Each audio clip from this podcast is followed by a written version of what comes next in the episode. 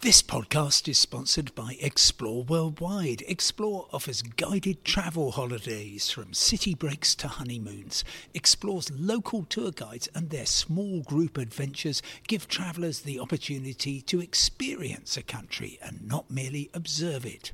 Whether it's a food and drink tour in the hilltop towns of Tuscany or a walking tour in the rice fields of Vietnam, Explore puts their trust in the quality of their local tour leaders so you get a better insight into your holiday destination. Head to exploreworldwide.com. Hello and welcome to today's independent travel podcast with me, Simon Calder. And for the next five minutes, Paul Goldstein, award winning photographer, has the opportunity to try to convince me through the medium of audio how to take a good travel photograph. So, um, is it just about being somewhere where there are good things to photograph, or is it more complicated than that? Well, I, am not sure this is going to be an easy conversion because uh, I believe, Simon, uh, you were you at one stage owned the oldest digital camera uh, in the world. Um, however, the most important thing is research. If you do your research to find the best place, the best time of year, the best time of day, also, if you're crammed in a vehicle with lots of other people, it's not going to happen. Secondly, uh, and, and critically, decide on your quarry first. You know, maybe do it by species, not just by country. Uh, and if you do your research properly on that, that'll make a difference.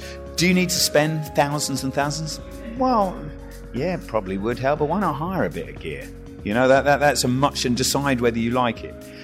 Thirdly, the harshest critic has to be yourself. Fourthly, if you don't think it's worth taking, don't take it, just enjoy it.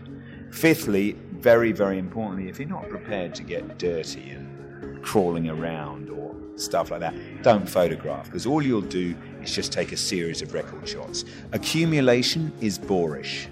A few individual shots is generally much, much more interesting. And, la- and lastly, it's just a photograph. Don't be afraid of failure. Think ambitiously. Think, how could I do this differently rather than just taking the same, oh, look, there's a leopard lying in a tree. I must have that. It has been done before. You know, you go ashore in South Georgia. If you're on a big fat cruise ship, you won't. You'll just look at it from a great distance, but you get what you deserve for being on a big cruise ship. Uh, but if you go ashore and there's 200,000 king penguins, it's hardly difficult to record them. But record shots are the work of the devil. They're the, the photographic antichrist. Well, you, can, can, can you define them? I mean, surely Go on holiday, and just as people have done ever since photography became yeah. a mass opportunity, and now, yeah. of course, the cost has effectively fallen to zero. Um, of course, I'm just going to photograph um, whatever I'm seeing. That's fine. There's no law. I mean, it's not illegal. not, but if you want, the, the key thing is, if you take a photograph of a king penguin and I take one, all I want is the person looking at them to look at mine a little longer. So you've got to think, okay, let's think about the background. Any good photograph's got to have a clean background. There mustn't be clutter. What, what do you mean by that? Well, if you've got a glorious, uh, well, let's say in this case, a cheetah on a termite mound, perfect light, but there's some, I don't know, a load of kindling behind it or something. It's a mess. You know, position yourself. Think background before you even think subject. If there's six million king penguins as well, you know, they're not hard to find. Uh, think about background, then think about composition, then think about symmetry, think about light, think about shall I slow the shutter speed down? Shall I try something ambitious? Because if you mess up, there's probably a few other subjects, and it is only a photograph.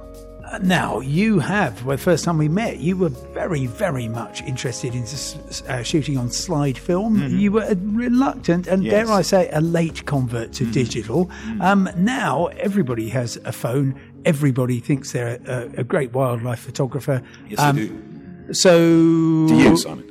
Uh, well, no, I, I, I, um, I, I try, but that's fine. I'm one of these. Um, yeah, uh, I was going to say.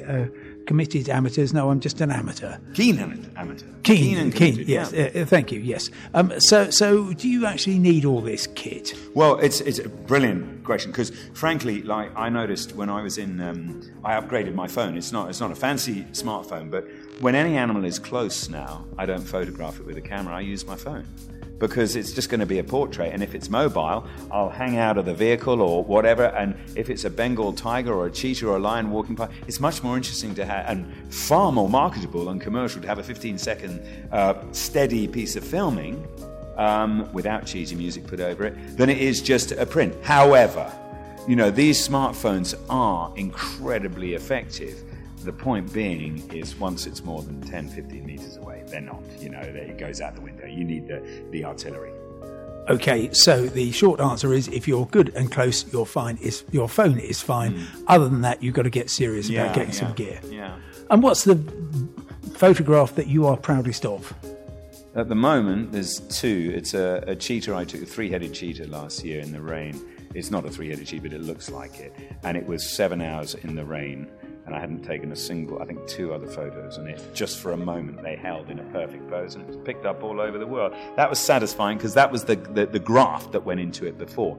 And secondly, I've got a front cover of the Sunday's papers. Um, of well, I did a model shoot, and it is the first and last time I'll do a model shoot. Uh, but, by, which you mean an, an, actual model? Yeah, a Kenyan model, and, and, but it was very close to Cam, and I just said to everybody, yeah, when you're model shoot, model shoot, there's always going to be a lot of fluffing around, and it's it's not my sort of thing. Uh, and um, you know, I'll look at it and say, yeah, you look lovely, love, and and and uh, oh no, your fingers are wrong, or, or the dress has got a fold in it, or your foot's wrong, or the shoes wrong, and that, that's fine, that, that's fine. And and um, uh, that was with um, uh, Jenny Packham, Chris's sister, who's absolutely lovely, extraordinarily talented. But I just said, let me do it, okay, tomorrow morning, just for half an hour, and it was 40 minutes before the dawn, so you get a false dawn colour.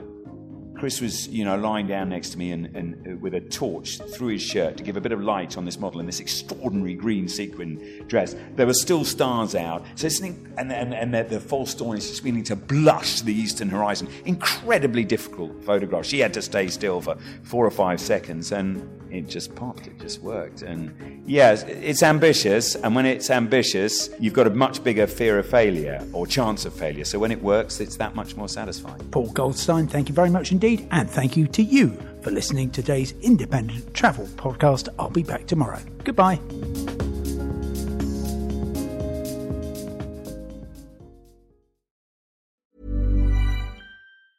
Small details are big surfaces Tight corners or odd shapes? Flat, rounded, textured, or tall? Whatever your next project, there's a spray paint pattern that's just right. Because Rust-Oleum Custom Spray 5 and 1 gives you control with five different spray patterns. So you can tackle nooks, crannies, edges, and curves without worrying about drips, runs, uneven coverage, or anything else. Custom Spray 5 and 1. Only from Rust Mom deserves the best, and there's no better place to shop for Mother's Day than Whole Foods Market. They're your destination for unbeatable savings, from premium gifts to show-stopping flowers and irresistible desserts. Start by saving 33% with Prime on all body care and candles. Then get a 15-stem bunch of tulips for just $9.99 each with Prime. Round out Mom's menu with festive rosé, irresistible berry chantilly cake, and more special treats. Come celebrate Mother's Day at Whole Foods Market.